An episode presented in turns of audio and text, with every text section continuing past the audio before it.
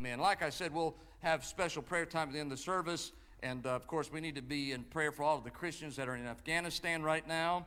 Uh, I'll mention that here in a little bit uh, at the end of our service. But uh, tonight we're going to look in 2 Samuel chapter 7. 2 Samuel chapter 7.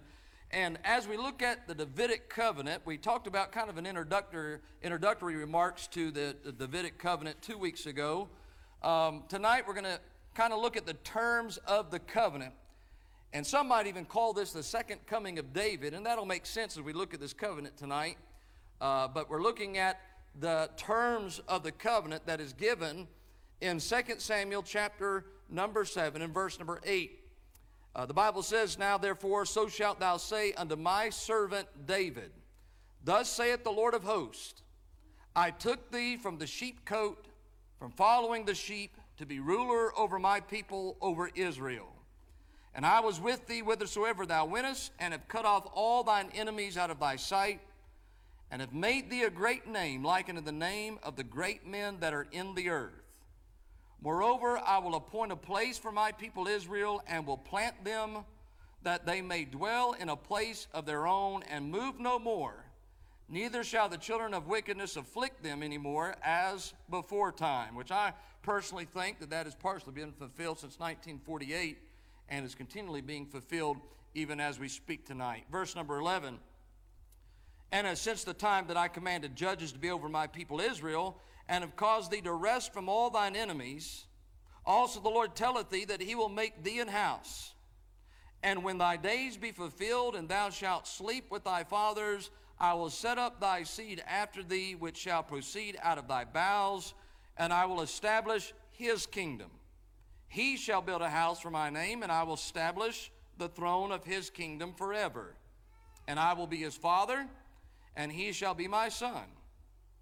If he commit iniquity, I will chasten him with the rod of men and with the stripes of the children of men, but my mercy shall not depart away from him as I took it from Saul, whom I put away before thee.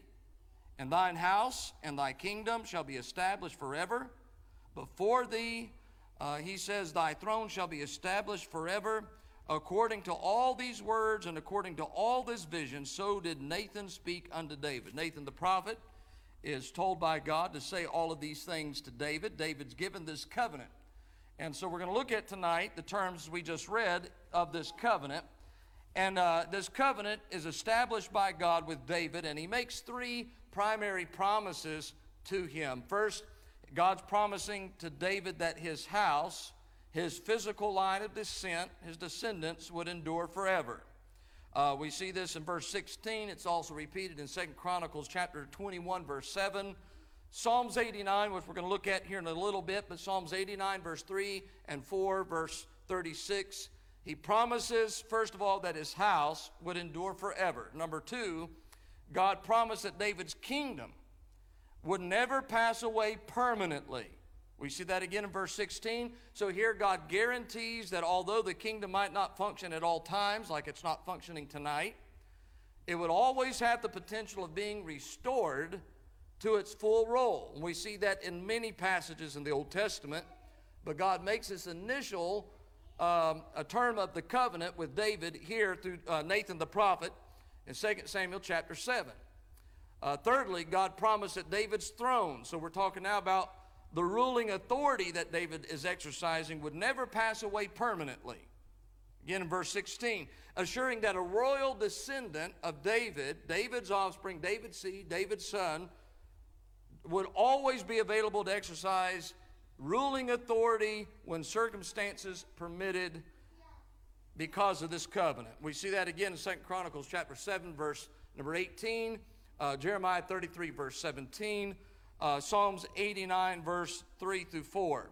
So, those are the three primary um, uh, terms of the covenant that God makes with David. Now, in my, my study Bible and Scofield Bible, let me share you with what Scofield says about this uh, covenant. He says, This covenant upon which the glorious kingdom of Christ, of the seed of David, according to the flesh, is to be founded, secures the following a Davidic house, so this deals with his posterity, his family, a throne, that's his royal authority, a kingdom that deals with his sphere of rule, and the fact that it's perpetual, it's forever. This fourfold covenant has but one condition, and that's disobedience. The disobedience of the Davidic family is to be visited according to God with chastisement, but not to do away entirely with the covenant. Again, he has here 2 Samuel 7:15, as we just read, Psalms 89, uh, verse 20 through 37, Isaiah 24, verse 5, Isaiah 54, verse 3. The chastisement upon the house of David fell first in the division of the kingdom under Rehoboam, and finally in the captivity. And we know those captivities that followed, for example, 2 Kings chapter 25, verse 1 through 7. Since that time, but one king of the Davidic family has been crowned at Jerusalem. He was crowned with a crown of thorns. But the Davidic covenant, confirmed to David by the oath of Jehovah, and was renewed to Mary in the angelic message of Gabriel, is immutable. And the Lord God will yet give to that thorn crowned one the throne of his father David. How do we know that? We'll look at a couple of those passages tonight Luke chapter 1, Acts chapter 2, Acts chapter 15.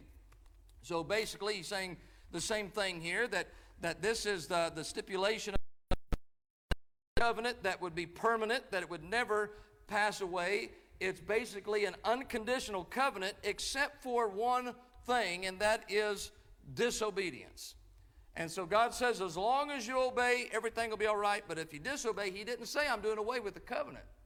He said, if you disobey me and disobey this deal, this covenant, this, uh, uh, the conditions that He's given him here, the promises of God, He says, if you disobey it, He said, I'm going to have to punish your descendants. And we know if you've studied the Old Testament, you know that that's all come to pass. God did, in fact, punish the descendants of David because after Solomon, in fact, by the end of Solomon's reign, Solomon has already turned his heart away from serving God alone. So God begins to chastise Israel, and God chastises them through a famine, uh, through sword, through pestilence, things of that nature, through uh, a captivity, ultimately, as they are dispersed. Uh, and so there's no longer a king sitting on the throne in Jerusalem a physical throne or a physical king, all those we see in this Davidic covenant. We looked at our last study with it. Jesus fulfills this spiritually and he will fulfill it physically as well. Now, there's some major issues that people have with this Davidic covenant. Uh, the genealogies in Matthew chapter 1 and Matthew chapter 3 indicate that Jesus is the physical descendant of David. Now, we know he can't be the physical descendant of David through both Mary and Joseph because Mary and Joseph both weren't his parents. Mary was his mother, Joseph was not his biological father. You say, Brother Ben, you still believe in the virgin birth of Jesus? You better believe I do. Joseph was not the father of Jesus. He was the stepfather, I guess we could say, of Jesus. He was not the biological father of Jesus Christ. Uh, and so the angel Gabriel announced that God would give Jesus the throne of his ancestor David. Look in Luke chapter 1 in the New Testament. So we know that this has to be fulfilled through Jesus because of the message that is given to, uh, uh, to Mary and to Joseph at the birth of Jesus. Luke chapter 1 and verse 31.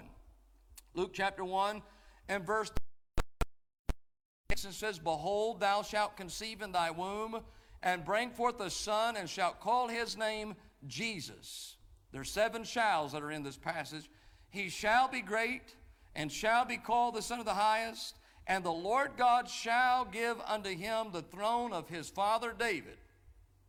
And he shall reign over the house of Jacob forever, and of his kingdom there shall be no end. That did not happen in full in entirety in the first coming, the first advent of Jesus Christ. So either Gabriel was telling the truth or he was not telling the truth. Well, he was telling the truth. It's just Jesus' ministry is not complete in his first coming. Uh, he, there's still the second coming of Jesus Christ, and a lot of passages in the Bible that are prophetic about Jesus contain the first coming and the second coming in the same passage. Sometimes in the same sentence, sometimes separated by just a comma, not even a period in between uh, the first coming and the second coming. And we see both of that in verse 31, 32, and 33 of Luke chapter number 1. The same thing happens over in the book of Acts, chapter 2, where Peter is declaring that God had made an oath uh, to David that the fruit of his loins, his descendants, according to the flesh, would raise up Jesus Christ to sit on the throne. That's over in Acts chapter 2, verse 30. So Peter knew that that would be fulfilled. Uh, Mary and Joseph, they knew that would be fulfilled through the message of Gabriel. Uh, we see in the book of Isaiah, like we talked about in our last study back in Isaiah chapter 9. Uh, look back at the same idea with what you see in Luke chapter 1. Look in Isaiah chapter 9. The same thing. You find the first coming and the second coming in the same passage. Isaiah chapter number 9 and verse number 6. Here's the birth of Jesus. For unto us a child is born, unto us a son is given. So that's his first birth. But notice there's just a colon here, and then it says, And the government shall be upon his shoulder. And his name shall be called Wonderful Counselor, the Mighty God, the Everlasting Father, the Prince of Peace. We know that that's all fulfilled in the first coming. But now the government being upon his shoulder, that didn't happen in the first coming. And look at the verse number seven. Of the increase of his government and peace there shall be no end. Well, Jesus didn't come to establish a government. He didn't rule on the throne of David. He didn't go and, and, and kick Caesar out. He didn't go and kick Herod out. They nailed him to a cross. He didn't wear a crown of gold, he wore a crown of thorns. But it says, shall be no end upon the throne of David. There's not one indication that Jesus ever went and sat on the throne of David in his 33 and a half years on this earth, and upon his kingdom to order it, to establish it with, with judgment, with justice from henceforth forever even forever, the zeal of the Lord of the host will perform this. So Isaiah is prophesying the same thing. Same thing Peter knew. Same thing Gabriel says. Same thing David understood. Same thing that was in the covenant. So, through these significant statements, the Bible indicates that God gives three major promises to David in the Davidic covenant, and they're fulfilled ultimately in Jesus Christ. Now, there's some major issues, though, that are related to this covenant that deals with the when and the hows and all of that of God's promise to David and how it'll be fulfilled in Jesus Christ. Now, I'll try to be as brief and as, you know, I don't want to bore you tonight, but I've got to share this with you because these are the three primary views. Uh, some propose that Jesus Christ and all of these prophecies uh, is fulfilling these promise, promises now in this age, even as I speak, before his second coming. So, all those prophecies about his government, all this about the throne of David, He's fulfilling it now in his present rule over the church in the hearts of people. I've heard this a dozen times, more than a dozen times. Uh, I've had people come up to me before and say, uh, Brother Ben, but I believe that God is ruling, Jesus is ruling now. And I'll say, How? And they'll say, He's ruling the hearts of men and women and those that accept Him and receive Him. That's kind of their thinking and logic with this, where they turn all of these what seems to be, and what I believe, literal prophecies, they spiritualize them. And see, as long as you spiritualize the Bible, then none of it really means what it says. You can make it mean anything that you want to make it mean because you spiritualize it. So they spiritualize it. They do the same thing with the second coming. They don't believe in a literal second coming, so they'll say that uh, the second coming of Jesus is when somebody receives him as the Lord and Savior. He comes into your heart and you've now accepted him. And so when Jesus said, I will come again, or when, uh, you know, uh, we're to wait for God's Son from heaven, or, uh, you know, that he'll descend with the voice of the archangel and the trump of God all that. They don't believe. None of that's literal. That's all figurative. It's all spiritualized, that it happens when you get saved. So they believe that Jesus is ruling now on the throne of David, but it's all spiritualized. It's just in human hearts. That's the main argument against all of this. Number two, others believe that Jesus Christ will fulfill these promises in eternity future after this present earth that we're on tonight will be destroyed at the second coming. And according to this view, the future kingdom that God foretold in the Bible over which Jesus Christ is going to rule will never be a reality during this present earth's existence, but that doesn't work with all Scripture either. And in fact, it should be noted that these two views agree that Christ will never reign on a literal, physical, visible, earthly kingdom. Both those views have it all someplace other than earth. It's not physical, it's not real. The third view on this is, uh, by contrast, is that Jesus Christ is going to fulfill these promises in the future when he returns to this earth at the second coming, And when he returns, he will establish a literal, physical, visible, earthly, political kingdom where he's going to rule for a thousand years and for eternity on this, uh, uh, on this earth. He's going to rule from Jerusalem. It's going to literally take place. That's where I stand tonight. And that's what I believe the entirety of the body of Scripture points towards. There's too many scriptures to deny this and to spiritualize everything. The Bible makes it clear and is supported by the whole body of Scripture that this is not something to be figurative or spiritualized, or it is a literal prophecy that will literally be fulfilled. Here's a good case, uh, you know, a, a test for it. Here in Isaiah chapter 9, verse number 6, For unto us a child is born, unto us a son is given. Did that happen literally or figuratively? It happened literally, right? Jesus was literally born. Well, then why would the rest of it not be literal? Why would God give you a literal prophecy and a figurative one in the same sentence just to confuse you? That doesn't make sense. That goes against the nature of God. God's not the author of confusion. He's not here to try to mess you up, uh, you know, uh, theologically and doctrinally and biblically. And so that doesn't make any sense. If Jesus came literally the first time, and the same prophecy that says he's coming literally the first time contains prophecy that, that wasn't fulfilled in his first coming, then it has to, by, I mean, that's just logic, it has to be fulfilled. So if it hasn't been fulfilled, it has to be in the future. And that's what I believe. I believe that it's all moving towards that. In fact, I think what you see in the news right now with Afghanistan and everything else, you think, you know, people think that's just a political move or that's just, you know, a dumb move or something on a, uh, you know, a political party. No, everything is spiritual. Everything in this world is spiritual. Even physical things are spiritual. And the devil is working behind the scenes, and God's working behind the scenes, and everything is like a chessboard. Those pieces have to be in place in order for you to make a move. And all those pieces are beginning to fall into place, and we're seeing this all happen around the Middle East, where God says everything's going to wind up, where all this stuff is going to be fulfilled. So, the distinctiveness of the throne of David is what I want us to consider next. And so, contrary to the first view, several biblical facts indicate that the throne of David cannot be equated to the throne of God in heaven, meaning the throne of David was not in heaven, it's on earth. And the throne of God is in heaven, it's not on uh, earth. One's on earth, one's in heaven. They're not the same. How do we know that? Well, first, several descendants of David sat on his throne. Solomon sat on his throne. You go down the lineage, the next son, then the next king, and the next king.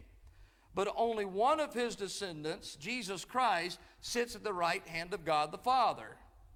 They don't all sit at the right hand of God the Father, only one does, and that's Jesus. Number two, David's throne was not established before his lifetime. By contrast, because God has always ruled over his creation, his throne in heaven was established long before David's throne was established. That's not an afterthought of God, that happened before David was ever born. Look in Psalms chapter number 93. Psalms 93 in verse number 1 The Lord reigneth and is clothed with majesty. The Lord is clothed with strength, wherewith he hath girded himself. The world also is established that it cannot be moved. Thy throne is established of old, thou art from everlasting. God's throne is before David's throne. Not after, not at the same time. And so God has always ruled over established on before David's. Number three, decades after Jesus ascended to the throne of God in heaven at the right hand of God the Father, he, uh, uh, while he walked on this earth, he drew a clear distinction between his throne and God's throne in heaven. There's the kingdom of God, there's the kingdom of heaven. Jesus often referred to two different thrones in two different places that are not the same.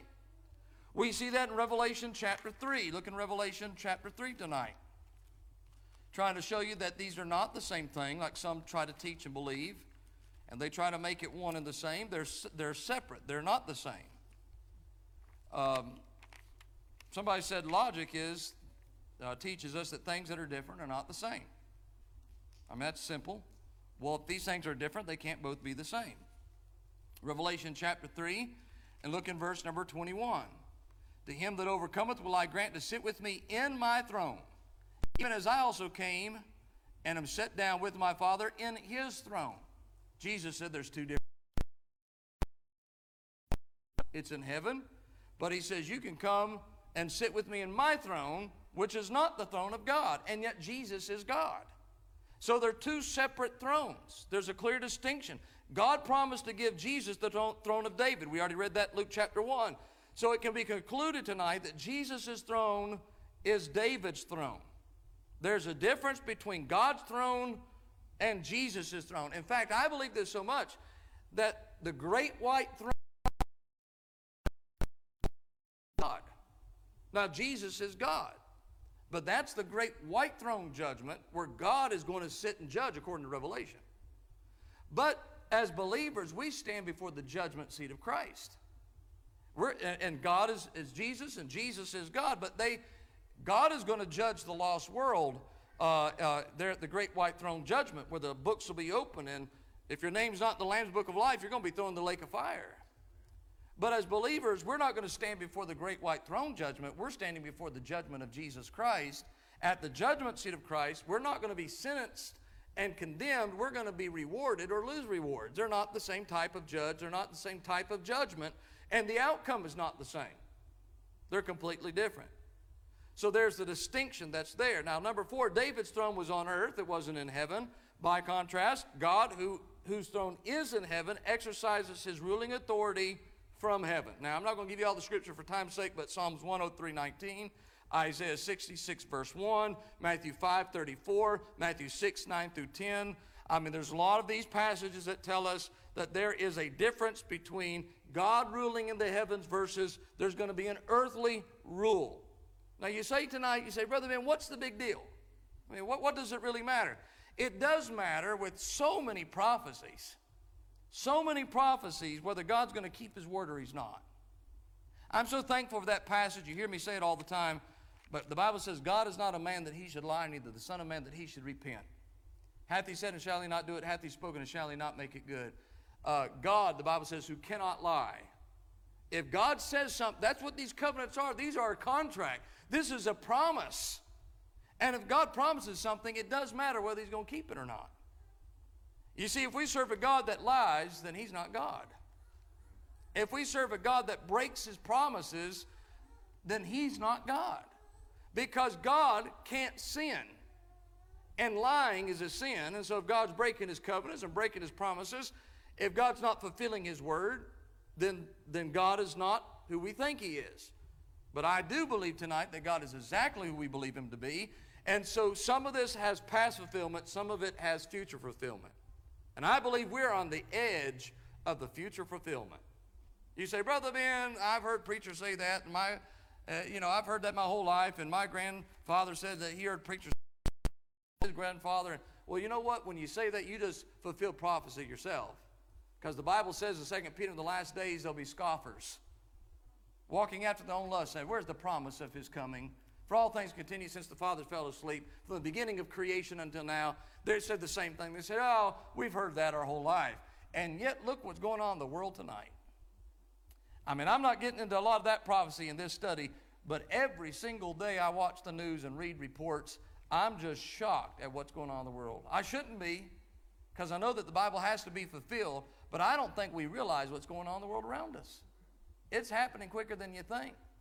Uh, we talked about even earthquakes that are going on. Uh, the earthquake in Haiti. You know, there's an earthquake in Morganton the other day, yesterday, or was it yesterday or, or, or uh, Monday? Uh, an earthquake. I, I, asked my daughter Anastasia. I said, "Did you feel the earthquake?" It's been on the news, centered uh, right around Morganton. She said she was at the church working with the staff, and she said we felt it, and she said we all ran outside because it was kind of shocking. And she said, We ran outside, and she said, There's a cemetery near the church. She said, We kept watching the cemetery to see if the graves were going to open up. And, uh, but earth, earthquakes in our backyard in Morganton. I mean, the things that are going on around the world, uh, like we said, what's going on right now with, in Afghanistan. Did you see where China is threatening Taiwan tonight? And they're, they're, they're, they're testing America to see what we're going to do if they want to go and take over Taiwan.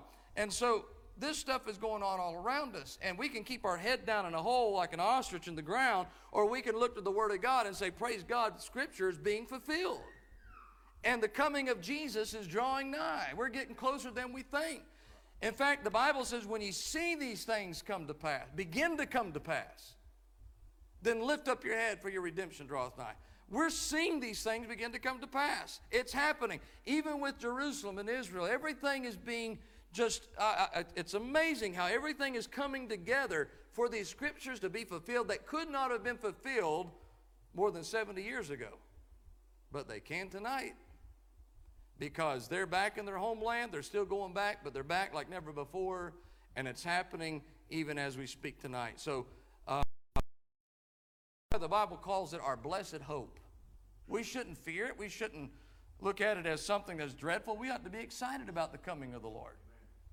Um, I'm getting a little off my study tonight, but uh, right now, it breaks my heart. It really does to think that there are Christians in Afghanistan that know they're going to die any day.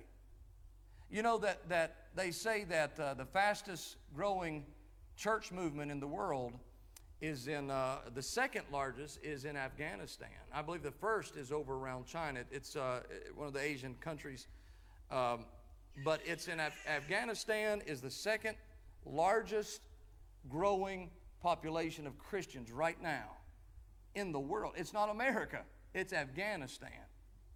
And all these Christians right now have just been told, we know where you live, we know where your addresses are, and you're going to burn alive. We're going to kill every one of you. I saw in the news before I came to church this afternoon where, if it's true, and I believe it is, I have no reason to believe it's not, but they're saying that they're even finding people out on the street and checking their cell phones. And if their cell phone has a Bible on it, on their cell phone, they're going to kill them. They're rounding them up for a, having a Bible, like a Bible app, on their cell phone. That's enough. They're going to kill them right now in Afghanistan. And here we are in America. You know, like I said Sunday, I'm not trying to be just negative, but I've got to be honest with you. I've got to be honest. And here, uh, we got Christians being persecuted right now. We'll come, we feel like, don't come, we feel like it. You know, study the Bible we want to, I don't care. Maybe sing if I want to sing, witness, fight, you know. And around the world, people are being killed right now for their faith. And the Bible says that in the last days, persecution is going to arise. And you know it could come to America? I mean, I pray to God it don't. Trust me. I pray. I've got kids in the mix too. I pray to God it don't but it could. It certainly could. And so, all I'm saying tonight is this shouldn't scare us. It ought to excite us to know that these things are being fulfilled and it's happening closer and quicker than we think. Now, the scriptures indicate again that. Uh, that God's promises to David in the Davidic covenant will be fulfilled in Jesus Christ in the future. And it will happen in conjunction with his second coming. The second coming and the rapture are not the same thing. There, there's several things that are similar, but there's many things that are different. For example, the Bible says of the rapture that it's going to happen in the air. And it says of the second coming that Jesus is coming to the earth. One's in the air, one's on the earth. It's not the same. One, the rapture says he's coming for the church. The second coming, we're coming back with Jesus Christ. One he's coming for, one we're coming with. It's not the same thing. One says that we're going to go up uh, and, and uh, be a part of the marriage supper of the Lamb after we're raptured out. We're going to be called out, be at the marriage supper of the Lamb. And the second coming, there's no mention of a marriage supper there. We're coming back to rule and reign with Jesus Christ. I mean, there's many of these things that are not the same. They are different. The timing's different. The place is different. The, the results are different. So many of these things are different. So we're talking about the second coming. The rapture could happen at any moment. I personally don't believe the second coming can happen at any moment. I believe the rapture has to come before the second coming. And I believe the rapture takes place before the tribulation. We know the tribulation has to last seven years because the Bible makes that clear. That's not Baptist interpretation, that's not Preacher Ben interpreting. The Bible says it'll be seven years in many places. So we know it's seven years. And I believe, if you look, in fact, even the way Revelation itself, I'm not even talking about other Old Testament prophecies, but you look at Revelation, just the way Revelation is written chronologically, he's coming at the end of the tribulation. That's when the second coming is going to take place. Well, that can't happen tonight because we, we have, we're not in the tribulation. I know it's all over. It's all over the internet. It's all over. I, I see it's on Instagram. It's on Facebook. It's on TikTok. It's everywhere that we're in the tribulation now because there's a pandemic. We're in the, no, we're not. No, we're not. People say, well, this, you know, we're in one of the trumpets that's already blown. Folks, no. In fact, as bad as this pandemic is, there's been a whole lot worse in history. You ever heard of this thing called the Black Plague? Was that the tribulation then? Every time there's a major thing goes on, people automatically think this is the tribulation. It's not the tribulation, but we're getting close to it. We're getting close to it. I'll give you an example. We have season passes uh, for Carowinds, and uh, that's one of those things I wanted to be good to my daughter and do that for the family. And after I went there, I thought that was a dumb mistake. Now I've got to come back again. Um, but anyway, I got a, an email today that said we want to make an announcement that Carowinds will no longer be accepting cash anywhere in Carowinds, anywhere in the park. That it has to be digital currency, uh, credit card, or something like that, Apple Pay. But they said so that means if you want to go buy a hot dog, if you want to go get a, a you know a lemonade, you cannot use cash. Now I know most of us don't use cash that much anymore. But if I would have told you that 20 years ago, you would have thought that that's crazy. That we live in a place, in, we live in America where cash is no longer legal tender. I mean, it says right on the money that you, anywhere money is, is you know, uh, uh, exchanged, that this is to be used. And you can't use it now at gas stations. You can't use, they're getting away from paper money. Everything's going into the digital currency world. It's all leading up to the Antichrist, the mark of the beast. You can't buy and sell without these things. And so, uh, uh, anyway, that's all moving to the second coming. Now, look in Matthew chapter number 25. Matthew chapter 25. Matthew 24, Matthew 25 are two of the greatest chapters in the Bible on the return of Jesus Christ, on the end times, on the second coming. They're not about the rapture, they're about the second coming. They're not about really even Gentiles or the church. It's about Israel. But when it says uh, in chapter 24, for example, when shall these things be? What shall be the sign of thy coming in the world? When he talks about some of these signs, any of these things that are going on in our current situation, they may not be rapture signs or second coming signs, but the fact that we're seeing them now means we're even that much closer to the second coming. So the rapture is even closer than we think. For example, when he says that there'll be many saying, I am Christ and shall deceive many, that's going on presently. Wars and rumors of wars, folks, is on the news tonight. It's on the news. Our soldiers are now being told that they're going to be sent back to Afghanistan. There's going to be fighting and all that. Uh, you know, they call it saber rattling and all that. Like I said, with China, you name it. Uh, when we see uh, nation rising against nation, when we see kingdom against kingdom and uh, famines and pestilences, we talked about that. Uh, that even COVID, that's a pestilence. Those are, those are plagues, those are viruses. Earthquakes in diverse places. You can go to the U.S. Geological uh, website uh, and look at a, a up to the minute map of the world and see the earthquakes. And you can go in there all the way down to, you know, like a, a one point something if you want to put that in, or you can look at the larger ones. And it's, it's not just in the Ring of Fire. I used to live in the Ring of Fire in Alaska. And so we felt earthquakes all the time and saw volcanic eruptions. It wasn't all that uncommon. But it's not just in the Ring of Fire anymore. That's why you have earthquakes out in Oklahoma. That's why we're having earthquakes now on the East Coast, something that's almost unheard of. You're having them now. You're seeing earthquakes happen all around the world. These are all signs that we're getting near. In fact, these are what I call birthing pains of the earth of the second coming of Jesus Christ. The earth, Romans chapter 8 tells us, is groaning to be delivered. The world is groaning. There's going to be signs pointing towards uh, uh, the coming of Jesus Christ. The closer you get to his coming, just like the closer the birthing pains to the child is going to be born, the more the contractions, the closer you get to the delivery, the more we see all these earthly contractions, the more it's pointing the nearness of the coming of Jesus Christ. But Matthew chapter 25 and verse number 31. Matthew 25 and verse number 31. When the Son of Man shall come in his glory, and all the holy angels with him, then shall he sit upon the throne of his glory. Now, let me ask you a question tonight. Where is he presently? He's on a throne, he's at the right hand of God. But this says, when the Son of Man shall come, not where he is, but when he comes, and when he comes, he's coming in his glory with all the holy angels with him. Then, not presently, then, future, shall he sit upon the throne of, of his glory, and before him, look at the next part, shall be gathered all nations. And he shall separate them one from another as a shepherd divideth the sheep from the goats. And he shall set the sheep on his right hand, but the goats on his left. Then shall the capital K, King, say unto them on his right hand, Come, you blessed of my Father, inherit the kingdom.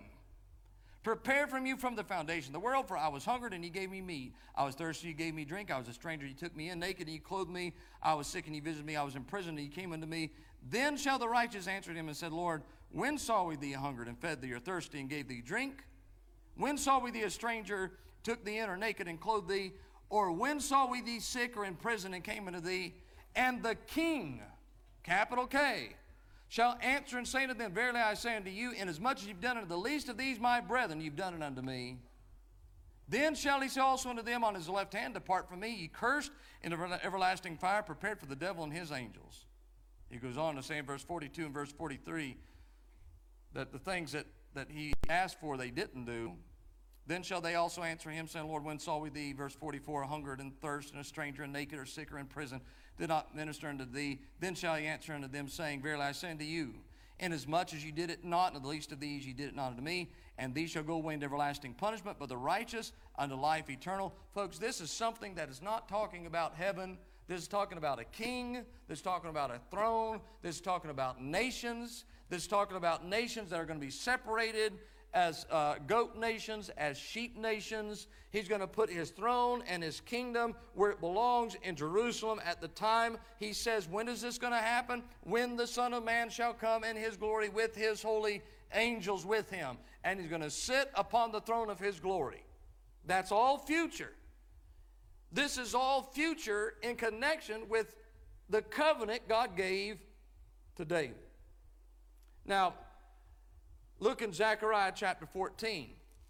It's one of those little minor prophet books, Zechariah chapter 14, in verse number 4. If you're in Matthew, you don't have to go too many pages to the left to get to Zechariah chapter 14. If you have a study Bible in chapter 14, you might have similar headings. Like here it says in, uh, above chapter 14, a summary of the events at the return of the Lord in his glory, the battle of Armageddon. Uh, in verse number four, where I want us to look at, above it, in my Bible says the visible return and glory, physical changes in the land of Palestine. That's Israel. Here's the summary Zechariah is prophetically talking about not the first coming, but the second coming of Jesus Christ.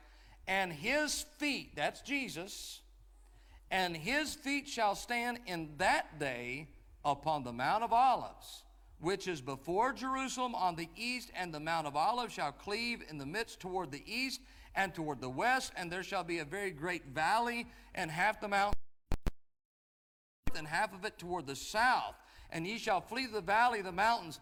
He says, when Jesus comes back, his feet are going to touch the Mount of Olives. Look in verse number 9 and the Lord shall be king over all the earth, not heaven, earth. In that day shall there be one Lord and his name one. Verse number 10 talks about Jerusalem. Verse number 12, Jerusalem. Verse number 11, Jerusalem. Verse number 14, Jerusalem. Jerusalem, Jerusalem, Jerusalem, Jerusalem. Zechariah, as a prophet, said this is going to take place literally on a throne on earth, on a mountain. You say, Brother Ben, do you really think that Jesus is going to put his foot on Mount of Olives and split it? Absolutely. Absolutely. He ascended from there, he's coming back there. And when he touches down, it's going to split.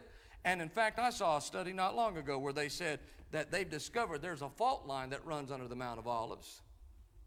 And that people didn't even know for centuries that it was there, but it's there fault line or not, if God says it's going to split, it's going to split. But I thought it was interesting that they're saying now that they've discovered there's a fault line that runs under the Mount of Olives.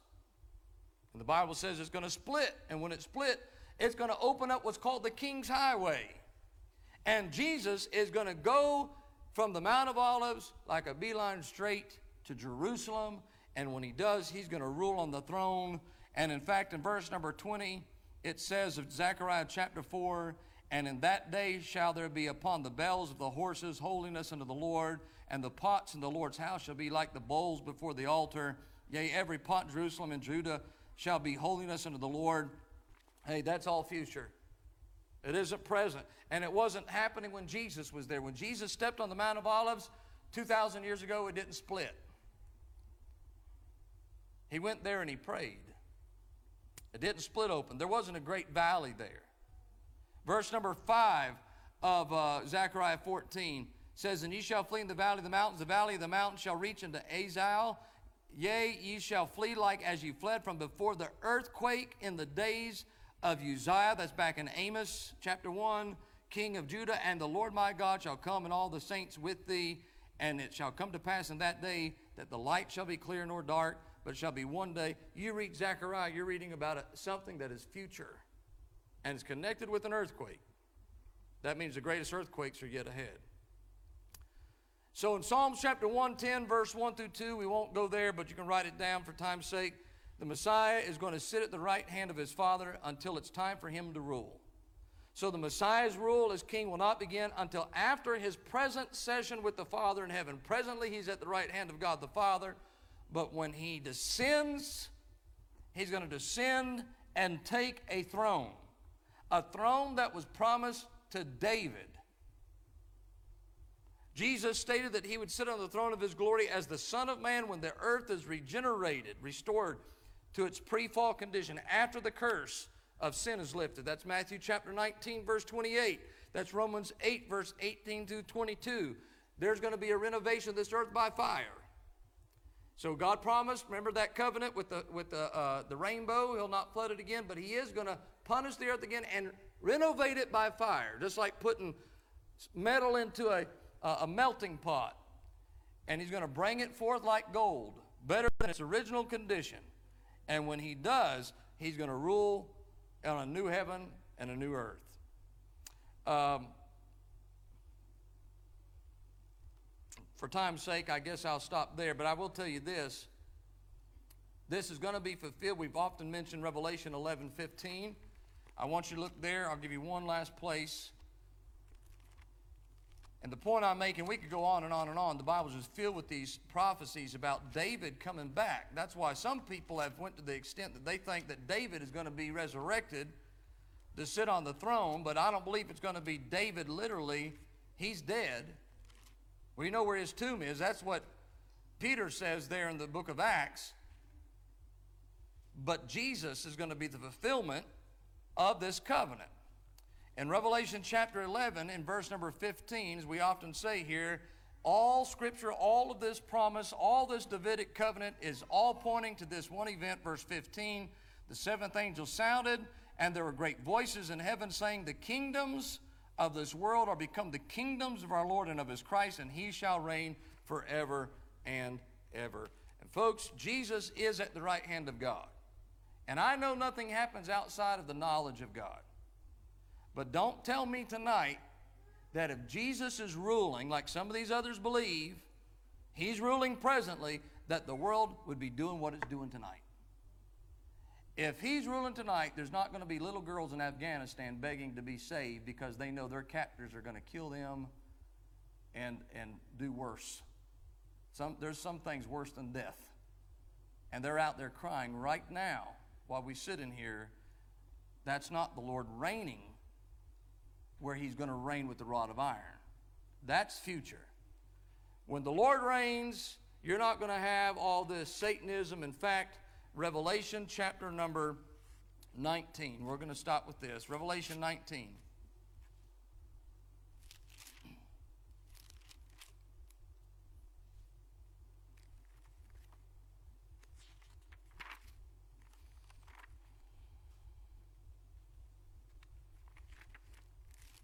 There just a second.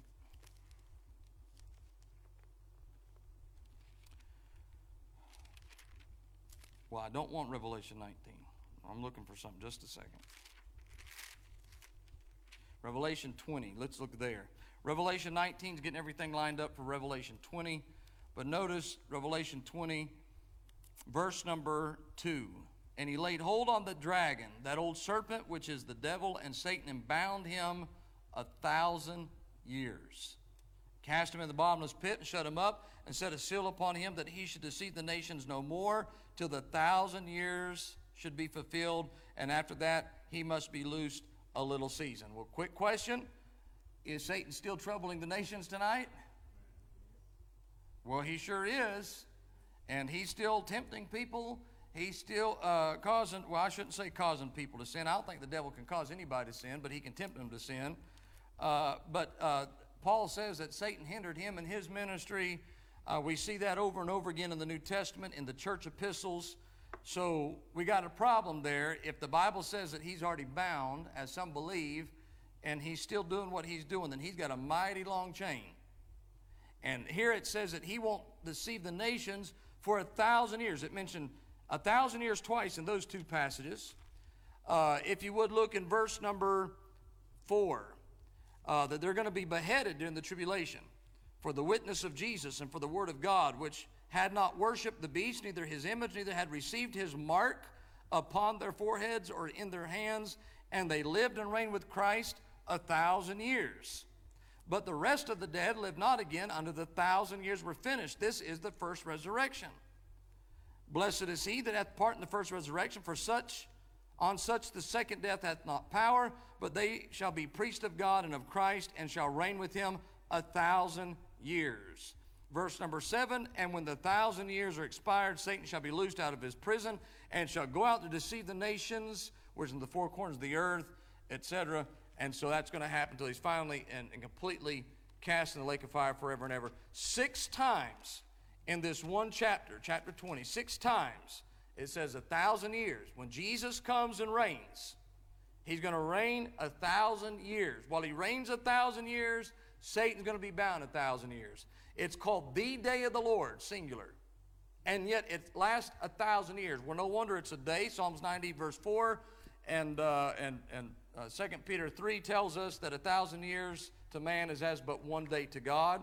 When this thousand years takes place, things are going to be different on this earth. There's going to be dramatic changes in nature. There's going to be dramatic changes in, uh, in the, the heavens, the, the temperature of the sun, the light of the sun, the light of the moon. Uh, you'll have animals that will be uh, living in ways that they don't live now. The animal kingdom that is uh, carnivorous are going to be going back to a vegetarian type diet. Uh, the lion, the Bible says, will eat straw like an ox. Uh, a serpent, we had one in the church, by the way, today. Uh, a serpent will not bite someone and be harmed. Um, we, we find that the wolf uh, will lay, a child, child can lay beside a wolf and not be harmed, and lead a bear and they won't be harmed. And there's going to be uh, diseases and deformities are going to be gone. Uh, the re- restoration of the longevity of life is going to be restored in Isaiah 65 verse 20 through 22. So many of these things that are said to happen are not happening now, have not happened in the past. So they have to have future fulfillment. They will have future fulfillment. Jesus is the fulfillment of David's seed sitting upon the throne forever and forever and ever. And you say, Brother Ben, then why is it not happening tonight? Because God said there in 2 Samuel chapter 7, He said this is a perpetual covenant it's unconditional and that it's eternal, but he said the stipulation is if you disobey, then there's going to be chastisement. Israel's been chastised because of their disobedience. And their greatest chastisement, by the way, is future during the tribulation. That's why it's called the time of Jacob's troubles. And when God deals with Jacob, deals with Israel, at the end of it, though, they're going to repent they're going to receive their Messiah, our Savior Jesus Christ, and He's going to go in like He did on Palm Sunday, but this time when He goes into the throne, He's not going to be crucified. He's going to rule and reign for a thousand years. Uh, that's kind of in a nutshell the Davidic covenant. I know there's a lot more I could give you tonight, but for time's sake, we'll stop there. And uh, we'll finish our study of the covenants, Lord willing, next Wednesday night. As we move to our time of prayer, as I've been saying, let's remember um, the situation in Afghanistan. Um,